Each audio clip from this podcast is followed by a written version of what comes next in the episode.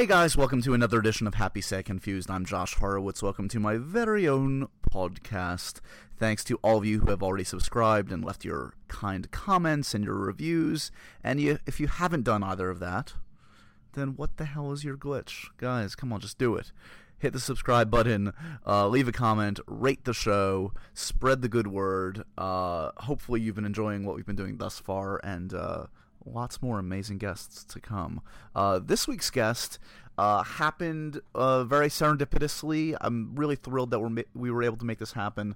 This is a conversation with a filmmaker by the name of Matt Reeves. If you don't know his name, you really should because Matt is. Uh, for my money, truly one of the most uh, talented filmmakers working in Hollywood today, um, and is somebody that's just going to continue to uh, turn out amazing work. His credits include Cloverfield, the film Let Me In. Um, he co-created Felicity with J.J. Abrams, who was a childhood friend of his. They've remained very close ever since, and he is also the director of the new Planet of the Apes movie, which looks amazing. It's called Dawn of the Planet of the Apes. I'm sure you guys have seen the trailers and the posters by now. Uh, so what happened was basically I, I, I know Matt um, through you know professional uh, acquaintances, etc. Over the years, I was a huge supporter of Let Me In, which was a remake of another amazing film called Let the Right One In. Um, but uh, that was truly Let Me In was my favorite film of what probably 2010 or 2011, whenever it came out. Um, got a chance to talk to Matt a lot uh, in that time, and so when I heard he had signed up for the new uh, Apes film, I was so stoked. This is him working on a uh, a much bigger level, at least in terms of budget. This is his first kind of full on Hollywood movie. Cloverfield was very much kind of an anomaly, not what I would consider a typical blockbuster, as he talks about in this podcast. Anyway, I was in LA. Uh, I wanted to tape a podcast because I was going to be out of the loop for a week or so, thanks to some trips coming up. And uh, I knew Matt was there, presumably putting the finishing touches on uh, Dawn of the Planet of the Apes. Uh, hit him up, and we were able to arrange this really quickly. Uh, swung by his offices over on the Fox lot. Uh, the man was and is dead tired because he has literally been working without a break for months uh, was still putting the finishing touches on his film, which I have not yet seen. I have seen about 20 minutes of it, which look amazing. Uh, and uh, so, you know, just a big thanks to Matt for making the time. Uh, the guy's putting the finish- finishing touches on the biggest film of his career, and he made the time to chat with me. Um, so he's a really smart, thoughtful guy. If you've seen his work, he's meticulous, he's serious minded, he knows his stuff, and he loves genre. So he checks all the boxes. Uh, I think you guys are really going to enjoy this conversation. As always, hit me up on Twitter, Joshua Horowitz. As I said before, rate, review the show, spread the good word, and in the meantime, enjoy this conversation with the supremely talented Matt Reeves. I like that you wear a bow tie to work, even though you could. I mean, you're you're obviously putting the finishing touches. You should be like in pajamas and. Yeah, your crazy hours. I work. I, I don't. I can't. Literally can't tell you the last day I've, I've had off, and we work from about nine in the morning till probably twelve thirty or one every day. It's crazy. That's amazing. And it's So- been it's been that way almost the whole time. So FYI, if it's cool, I- we're recording right now. It's pretty casual. There's no official introduction. Okay, like cool. Um, so obviously, usually I get to I get a chance to actually see the film before talking to the guys. I know you're here working, so Yeah. Um, We're mixing right now. It's funny when I walked. We're in the, the Fox building. I, I walked in and I had deja vu. I think this is where this is where Jim Cameron like took over for like Avatar. Like I think he, uh, he was doing all his shenanigans here at some You know, point. I actually don't know. I know we we shot um, a bunch of stuff in the volume down at his volume at Lightstorm in Right. Long Beach. Um, I'm sure it probably was here. Yeah. Yeah. I know. I know that they mixed here because our, our mixer actually mixed the film, and he was telling me about it. And, Nice. uh, and actually, I think they did take up. I think you're exactly right. I think they were upstairs Yes. in this room, and they were doing the 3D. I think he took over the whole building. You're exactly right. Yes. That's the story. So he, um, I would imagine that this is clearly a different scale of filmmaking than you've you've done before. Yes. Uh, is it? I mean, okay, when you when you when you approached this one, you've obviously got some friends uh, that have worked uh, on the scale, and you've and, and you know you you know the business by now. But there's one thing to know what it's like, and and it's another to actually experience it. Does it? Does the experience of being directing a studio film of this type, of this magnitude, of this weight, match what you hoped or thought it would be, or is it? Yeah, I mean, I would say it's weird because I would say that. Um, first of all, I knew it was going to be hard because one of the things that happened when I first got involved was they they approached me they told me what. The, first of all, I've been a lifelong Apes fan, just Right. like fanatical.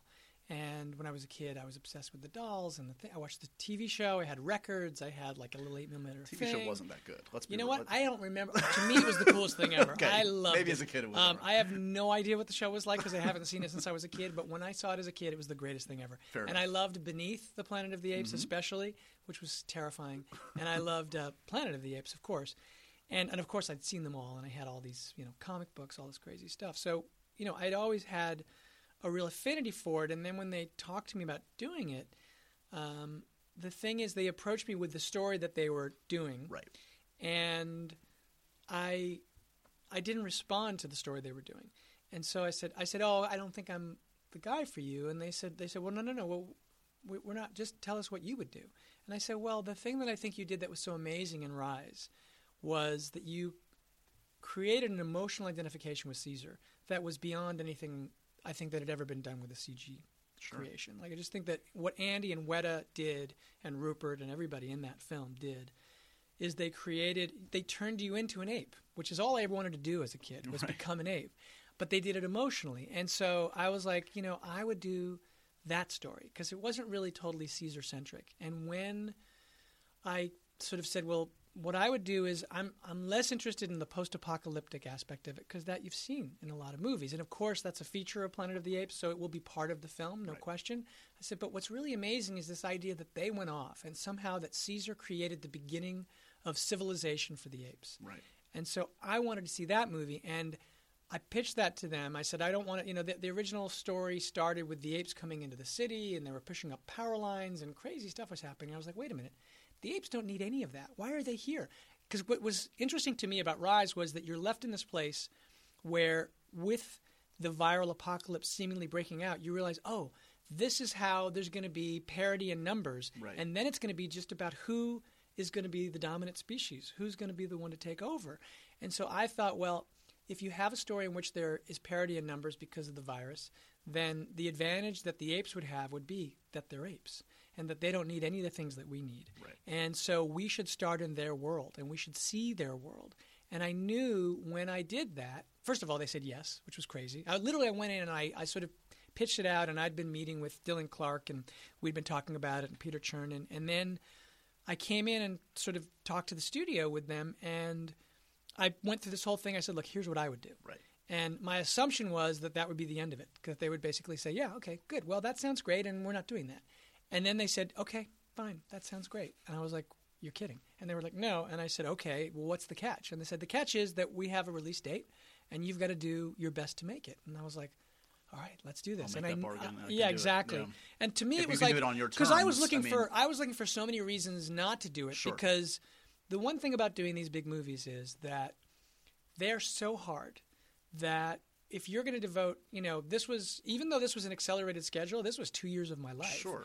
And if you're going to invest that level of emotional, physical, and mental commitment, then it better be something you believe in. Yeah, And you don't so, want to start it with compromise. yeah, so if you, if you start that way, then it's like going, okay, well, you know, okay, well, it's the opportunity to do this film. It's like, well, but if I can't do it the way I think it would be cool, Yeah. then I'm not the right guy for it. Is really just the truth. And what was cool was that they just said yes, and I knew that the big problem with that was that my idea for what I thought would be cool to do was going to be the hardest shoot that I'd ever been through. And because my idea was that we would, I, the other thing that I thought, the other, the thing that I loved in Rise was all of the sort of the way in which Andy's performance was then translated into Caesar's face in a way that was so vivid that you connected with him, him emotionally in a way that was seamless. You just felt you felt for him. You Sure. were him. And the one thing I did feel was I thought, gosh, wouldn't it be cool to push the photo reality further so that that illusion, which happens at an emotional level, but every now and I mean, look, it's amazing. The movie, when you look at it, you kind of for that time, there's no question it was it, it was mind blowing. But still, there were shots where I was like, there's a certain sort of you have to take a, a, a sort of level of just putting aside your your your um, your lack of, of belief in, in, in the reality. You sort of go, you just accept it. And Sure. and I was like, well, what if we could take that further? How far could we take that? And so I wanted to. The f- first movie was shot a lot on the stage because when you're using mocap, which is an incredibly exacting kind of technical experience, there's so many. Not only are the cameras you're shooting on, but there's all of the mocap cameras all around, and they need to get good, reliable information so that that motion can then be um, taken into the computers, and then the animators can use it and work Right. from it. And I was like, well, what if instead of doing it on the stage, what if we wanted to be in an ape civilization? We actually went to a place like that. What if we went to the woods? What if we shot in the rain? What if we shot in the mud? Um, and when I said this to Weta, I said, you know, Ten the other, people's heads exploded. yeah, the cool thing was here's but the they were challenged by it. I'm sure they were excited. well, not only that, here's the thing. Weta was excited about it. Yeah. And that to me was the most. I'd never worked with them before, and they are incredible. They're, it's a crazy thing because because most companies you work with, the shots come in, and when they shot, start coming in, they start making a pitch to you as to why this should be. You do a thing along the way where you do finals, and you that's basically like now I'm accepting it because you see all kinds of iterations. You see blocking passes, animation pass, and all that kind of stuff. With Weta, they're the only people I've ever worked with to this extent because they're doing everything in this movie. I mean, everything. And it's crazy. Like almost every shot in the movie, in some way, even just in human scenes, is an effect shot. And they're the kind of people who, if you say, God, you know what? I just don't think that's looking real enough. You're not really getting the emotion of that moment. And on top of that, somehow he's moving. It doesn't seem quite right. And they never say, well, you know what? We're running out of time. Right. Sorry. See you later. They say, okay, okay. And then they go off and then it comes back and you're like going, oh my God. So they're amazing. But so they were really up for the challenge. And the other part of the challenge was that I wanted just the lighting and production design to be as real as possible so that we would have much more I had this thought because there, were, there was one moment that really grabbed me and Rise visually. On top of, I mean, there's plenty of really visual stuff, but it's going to sound like a non-visual moment. But there's a moment where Koba is lying on the table in fluorescent light, and they're putting this. Um, they're basically putting like an oxygen mask over him, Right. And the lighting, obviously, whatever Lesnie did in that scene, it looks like they lit it with fluorescent light, and it looked very. It was very toppy. It was exactly what it was like the lighting in this room, Right. and I thought that in that shot in particular, Koba looked so real that it was one of those moments where I thought, and that's not a real ape in this movie. And I just thought, what if we did the whole movie not in fluorescent light, but with that concept? Use lighting that feels so utterly real. Right.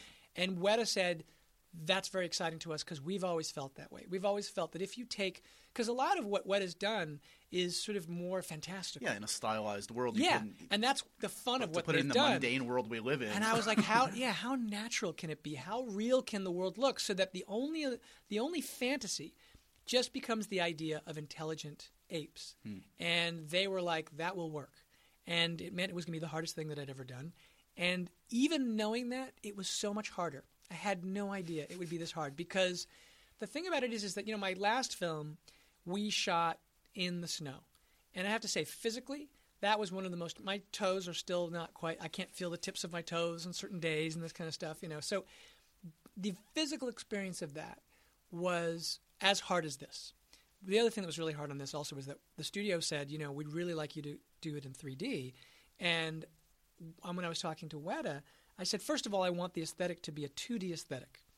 And what that means is that one of the things that I wanted to do in terms of this reality was shoot stuff with less depth of field, more naturalistically, more the way that you would shoot if you were really going to go up and do an epic story, like in you know the woods, and you Right. were going to you would you know there'd be these grand scope vistas, but then when you were in the intimate moments, you would shoot them in the way that you would shoot a drama, and that meant that. And the reason that that is very unusual as a, as an idea is that normally, if you've got a company like Weta creating, like this is an ape civilization movie, right? So if I'm shooting you and behind you are like a hundred apes, the idea is you want to see all 100 of those apes.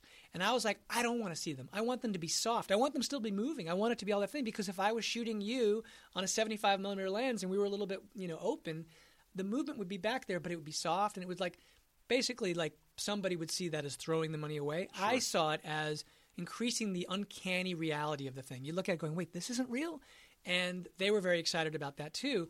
But I wanted to make sure that the 3D would not interfere with that aesthetic because that was the, those are the two things I said in my pitch. In my pitch, I said I want the story to be Caesar's story, and I want it to be an ape civilization sort of beginning story. Yeah. And then we discover the humans are still alive. So I literally wanted to start the movie with the apes and be with them for 15 minutes before you ever saw any humans. And, and they said okay to that. And then the other thing that I say I wanted to do is I just said visually, I wanted this to be kind of a darker, more naturalistic, more realistic thing.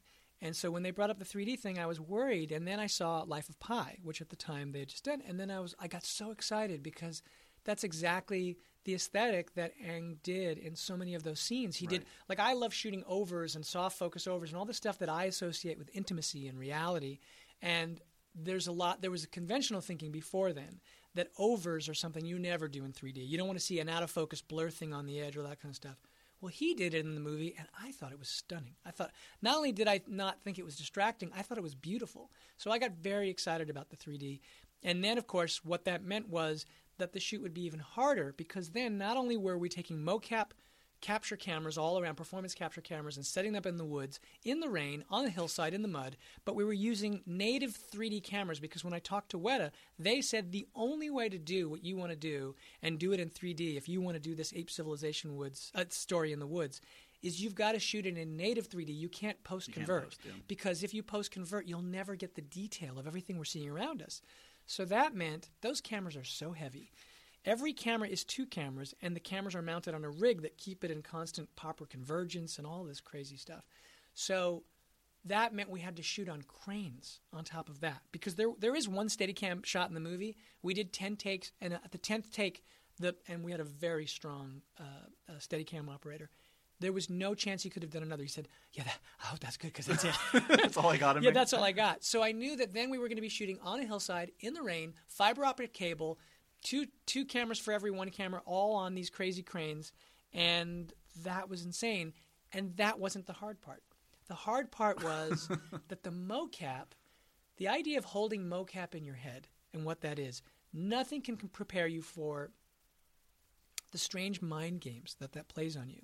Because on the one hand, the big relief very early on is that mocap is exactly the same in this way in terms of the performances.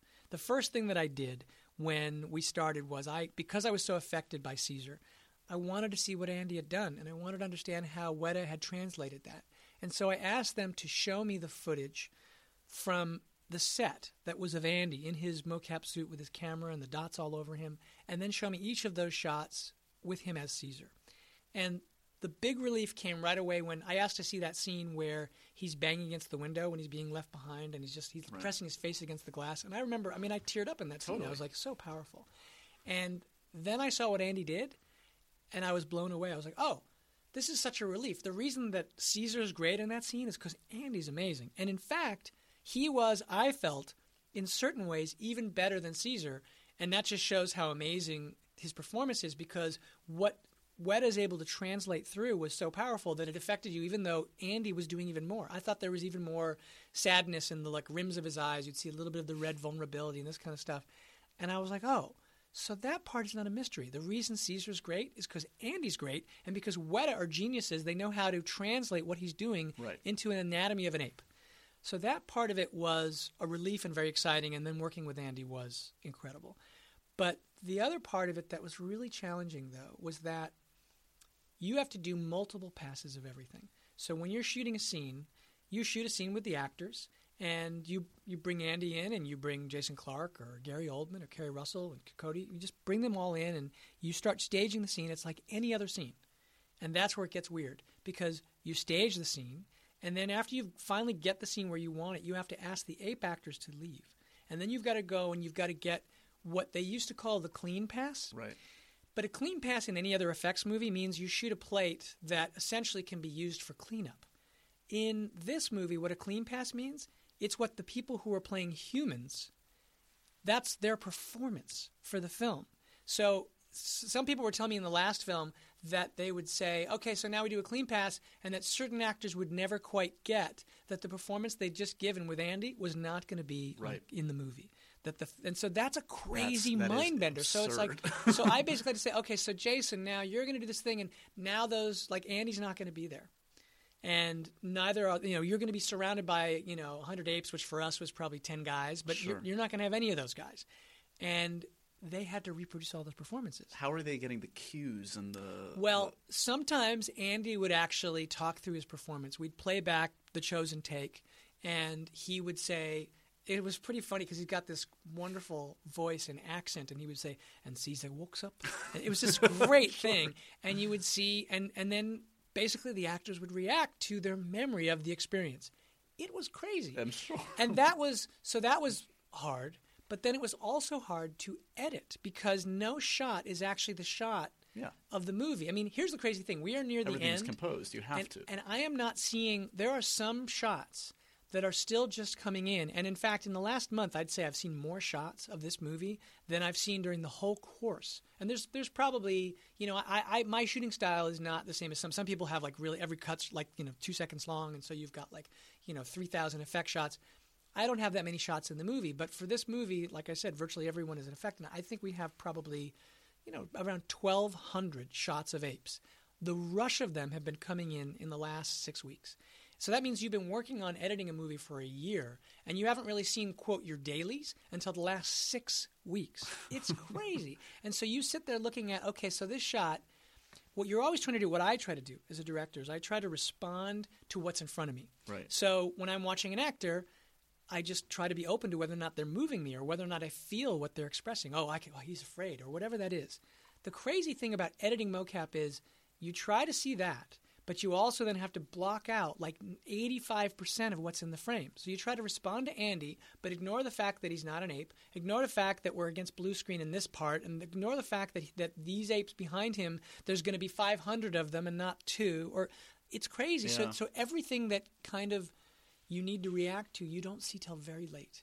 So that part of it made it more challenging on so many levels than anything I've ever done. Beyond the fact that it's also a studio tentpole and just the pressures of that and Well, the craziness of that. Like how much of it, of the lore also of doing something like this was, you know, coming off of Let Me In, which, as you know, I was a, a huge fan of, and, and it was very well received. But it's still like, a, you know, a by the scale of something like this, small and a Sure. smaller audience. Yeah, absolutely. And, and I'm sure you got a huge rush uh, off of the Cloverfield phenomenon, and, Totally. and it was that. Yep. And coming off of Let Me In, where I'm sure you probably hope that more people, just nitty gritty, more people saw it Sure.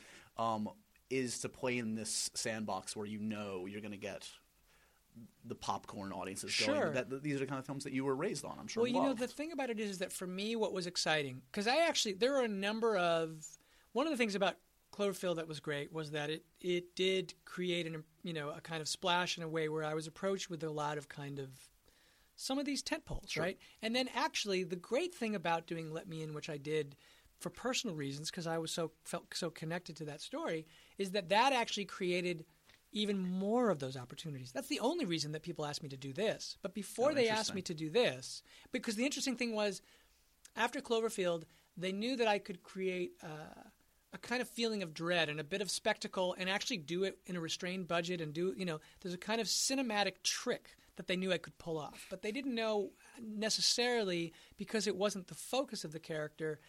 Maybe how I could do the quieter moments, or how I could do character moments, or how I could all, all of that kind of stuff. And then, of course, the one thing that was the same was that both films were filled with dread. So I got approached with a lot of things that would have dread in them. Um, but including Dread. Were you offered? I wasn't. I wasn't offered dread. Ironically. no, ironically, I wasn't. But um, but the um, the thing about it is, is that I um, I had been offered a lot of movies that were these kind of tentpole movies, and it, I knew it would be. You know, obviously, because Cloverfield was made in a very specific Right. way. We we knew we had a certain budget, and in a way, the studio was just they were so stunned that we were doing what we were doing on the budget that we were doing it for that their reaction was great. And it wasn't like, oh, well, wait a minute, you've got to do this or that. It was more like, I can't believe you guys are doing this for that price. Right. And so when they saw what we were doing, they were great and really supportive, but they weren't, it wasn't like this where it was like, okay, so you're going to jump in the big sandbox and you're going to, it just ended up being a, a, a big sort of connection and a, sort of out there where people Right. sort of saw it and said it became a moment for Right. that. But it wasn't like doing this.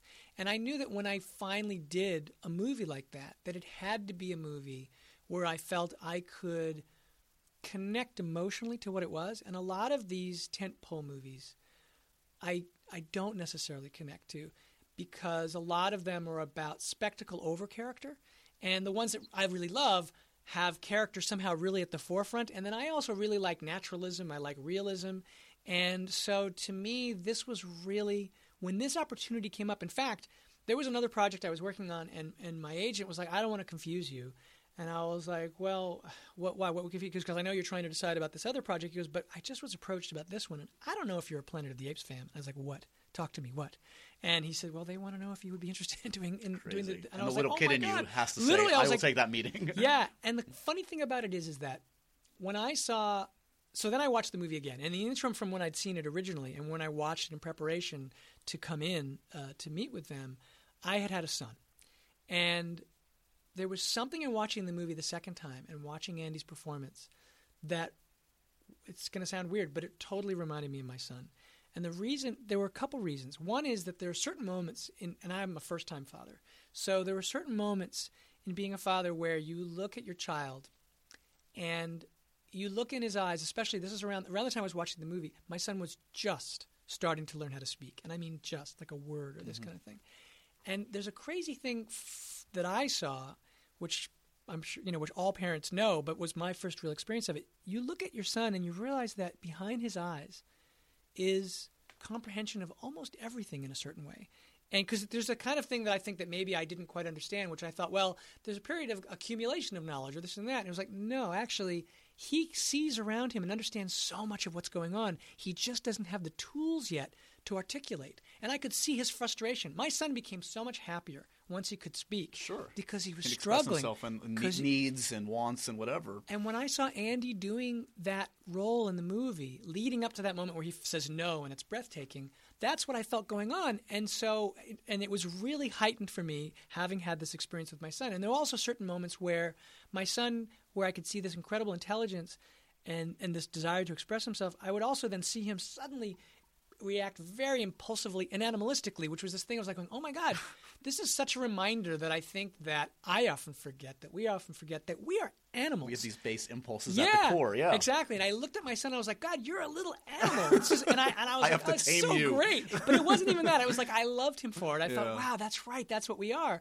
And so somehow, in seeing all of that, in addition to just the sheer sort of fanboy thing of being since a kid obsessed with that world and wanting to be an ape and having all those dolls and somehow in a mind-blowing way to think that as an adult after having been obsessed with it as a kid that now I would enter that world it also had a real deep personal meaning for me because of that. And I thought you know when am I going to get the chance to explore those kinds of feelings those kinds of ex- instincts on this scale? And what I thought was so cool about this franchise and why I was so shocked when they said, yeah, you could do that story, was because really what it is is aside from the fact that they're intelligent apes, these are stories about who we are. These are stories about our nature. Right. And so in a way the movie it has got plenty of spectacle. It's got it's got all the popcorn thrills and scares and, and all of the fun sort of stuff. But at, at, at its heart, it's actually a drama. And so to do a drama on this kind of scale for one of these tentpole movies, that's got to be one of the rarest things in the world. I mean, that's like you know that's what Chris Nolan is doing. You know, Yeah. was doing with Batman and Dark Knight and all that. And I just thought, wow, that's what this is. And so that was totally uh, uh, irresistible. That's the longest answer ever. You No, asked no. me how about this whole thing, but it's all fascinating. Yeah. I, at, you're also operating on like two hours of sleep, Okay, so yeah, you're sorry, forgiven yeah. for long answers. It also must be just so cool. I mean, obviously your relationship with, with JJ is, is well known. The fact that you guys, I assume, remain as sounding boards for each other, I would think to a degree. I mean, he has the keys to the Star Wars kingdom. He's literally right now shooting Star Wars. I know, so bizarre. We were just talking about it in the in the other room because you know, we're mixing, and, and there's a John Williams concert coming up, and they talked about how, like at the Hollywood Bowl, when the Star Wars stuff comes out, that all the lightsabers come out and this thing, and it just suddenly hit me because that was that was such an important film for me as a kid, and I just thought, God, what must he be Yeah. thinking to just be in that world? What a weird thing to be in that world of of of that, those films. So Has he clued you into what story wise or anything? I mean, only in the vaguest Yeah. ways. He's. I, I will say this: I haven't seen him this excited and this nervous in a very long time, which I think is a great sign because it means that I just know when he gets that level of fear, it means that he's about to do something great. So Yeah. it's really exciting. I, there are few people I would trust more for uh, Yeah. for that film than JJ. Um, is Twilight Zone still something that you hope to get back to? Was that the thing that you were wrestling with at the time? or- Yeah, that actually that was the that was the thing that we were wrestling with at the time, and that that project we weren't really in that place where I felt like it was fulfilling sort of what it should be. Right. And so that's when it was like, okay, well, you've got to decide, are, you know, are you going to go all the way through with this? And that's when my agent said, well, is it a bad idea to distract you? And I Yeah. said, please distract me. I'm confused. and then I was like, that's not a distraction. That's what I want to do. So uh, I'm actually not involved with the Twilight Zone anymore. What, what, I find also fascinating, and you know, we've talked a number of times, but I, in going back, and, I, and I, re- I remember this about your career, you almost have like a second lease on life as a director. Like you, you directed The Pallbearer, which I remember seeing Mm. Sure. years and years ago. Not a genre film, a much different kind of a sort of a thing that I, I think you sounds like you wrote out of college or right after school. yeah, school. I right? did. Yeah. So does it feel like this is all the last six, seven years since Cloverfield is like what you were hoping to get to way back when? Does it feel like a whole totally different life than you were trying to pursue way back then? Yeah, you know, it's an interesting path, you know, how you do. I always find that for me, the weird thing in being a filmmaker is you have certain passions, certain things you want to do. And the idea of getting to make a movie is the greatest gift in the world. It's an incredible thing. And you want to be able to continue to do that, but you also want to be able to continue to do that in a way where it connects to what excites you about it, or then why are you doing it? Right. And I think I've always felt like I was in, and I still feel this way, that I'm always in the process of figuring out how it is you can have a career as a director. Because when you do that first movie, you know, it's your first movie out of film school. You've been saving up for it for years in your mind. You know, it's like what they say with like certain albums where it's like, well, it took, you know, if somebody's 25 years old and they do an album, it's like, well, it took 25 years really to do that album. And what are you going to do in the next one? You got a year. one usually sucks. Yeah, exactly. and so, you know, the thing about it is, is that I, I guess, you know, with each project, I'm always trying to figure out, okay, so how do I continue to go in a direction that is exciting to me and keep the career going? And one of the things that happened after The Pallbearer, which was it was my first film and it was it was a difficult experience in many ways, was that I ended up completely as a I wouldn't say a fluke. I didn't understand what TV was. I mean, I knew I loved TV. I'd been a huge TV fan, and I, you know, I loved like, I was obsessed with like My So-Called Life and all of these shows. And when JJ and I, you know, we talked about doing Felicity as kind of casually, sort of as a, as a movie, and we realized it wasn't a movie. And then, in the weirdest way, it was like, well, you know, um, our agent had just left and joined another agency, and that agent agency was very big in TV. And he goes, "Well, you know, um, TV actually is there- that our agency is really good in TV. We could do this as a TV show." And I literally thought, I didn't know what that meant. I thought, well, so what does that mean? We'll go off, we'll do a pilot. It'll never get on the air, and then we'll try and figure out what the next movie is. Right. And that's not what happened. The crazy thing was that that thing which we went off and did, and I directed the pilot and we did the show together. The crazy thing was, first of all, what a great experience it was. And it was like, it was no different from making a low budget film. And, you know, it was Keri Russell, it was like this great cast. It was so much fun. It was like college all over again. It was really great. And I thought it was going to be one little stop along the way to figuring out what my next movie would be. And then the, the network loved it. And I was like, Curse of success. yeah, it was a weird thing, and I said, and I, uh, but the weird thing was, I literally, this is how little I understood about the TV. I said, so what does that mean?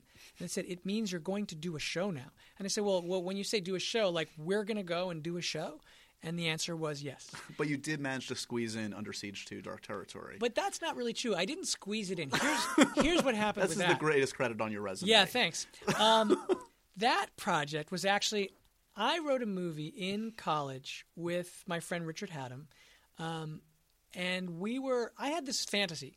It's all about trying to become a filmmaker, right? So there was a huge. I was a huge Die Hard fan. Like we were obsessed with. it. I thought it was it's just the coolest movie. And there was a period there when I was in film school where there were a lot of what were called big spec sales. And actually, JJ was like, you know, doing Oh, a lot yeah. of these spec sales. And I remember I was in film school and JJ had already, you know, he didn't go to, Regarding to, to Henry film when he was school. like 22 or yeah, and I was like, going, yeah. wait, maybe I'm doing the wrong thing. What am I Yeah. doing? We should just be trying to write something, you know, and, and sell it and get in. And I really wanted to make a student film. Um, and at USC, it's not guaranteed. A lot of film schools, you get to make a student film, and other ones you have to kind of pitch. And stu- stu- it's like USC is like the studio system. You had to actually have to pitch to the administration. You had to get it. And I must have held the record for the guy who made it to the finals but never actually got the film for the longest time. Right. And I was like, what am I going to do? So then I was like, you know what? I'm going to finance my film. And I had this crazy thought that if we could write one of these action movies in the spirit of like Die Hard or something, that it would be able to help me finance my film.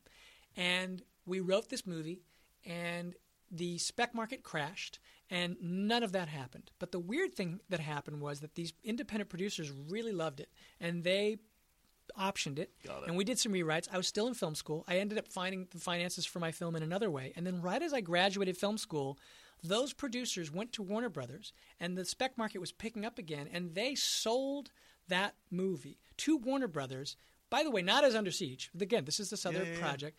And they bought it for an enormous amount of money. And everyone was like, going, Congratulations. But we had a deal because they had optioned it. They got the money.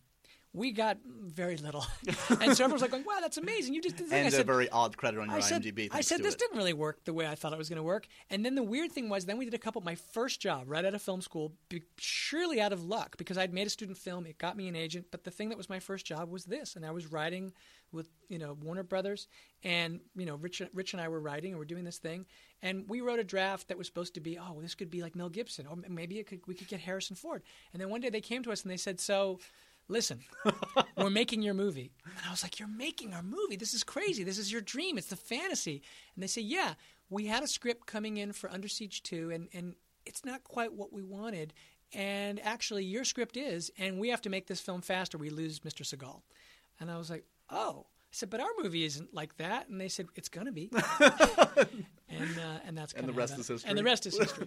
Um, last thing for you, because I know you have a movie to finish. You, I mean, you are killing yourself for this one, yet you are. Your next one is presumably going to be another Apes film. yeah, we're, So we're you- figuring out the next one. Yeah. So, uh, are you trying to balance in your head sort of like how you kill yourself a little less the next time? Because I'm sure it's going to be just as ambitious, if yeah. not more. No, totally. I mean, you know, the thing about it is, is that you know, you part of the the idea of wanting to do another one came from just the richness of this world and the characters.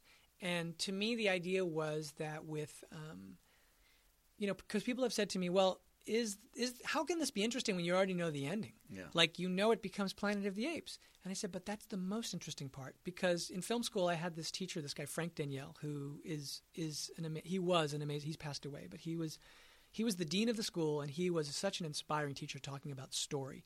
And he would talk about two kinds of stories, and that there were stories in which the big question was about what happens. And you watch the movie, and as it unfolds, you discover what happens. And then there are other stories in which you know the ending, you know, and he was talking about like Casablanca or something where there's like flashbacks or this kind of stuff. But if you know the ending, he said, then those stories are not about what happened. They're about why did it happen hmm. and how did it happen. And to me, that's the most. The why is exciting. the most important and thing, the yeah. why and the how is about, always about character. Yeah. And so the world is so rich because somehow this character that Andy and the writers and everyone, you know, at Weta created, that character leads to a path in which the apes are not only the dominant species, but they essentially have humans as slaves. Like all of these things that are very different from where we are in Rise and, and actually where we are in Dawn. How do we get there? How does that happen? What does it tell us about our nature that this becomes that? Right. And so that's such a rich vein that all those ideas started coming up, and that's what got me excited about the idea of continuing down that vein. Not to mention certain characters that just start popping up. You know, we got we have a lot of great ape performers who we got involved. Like Toby Kebbell heard, gives yeah. an incredible performance, and it's so exciting. So you realize, wow, this is just so so rich. But the actual the hard part is okay. So then the the just the physical and mental reality of going through those hoops again. It just comes down to um, trying to have enough time to do it. And and so I think that's that's the only thing I hope that will change is that somehow we'll be able to squeeze a little bit more time before it comes out. But we'll see how that goes. Um, well, I can't thank you enough for squeezing me into what, what uh, sounds like an exhausting, crazy schedule. pleasure. but Always um, good to see you.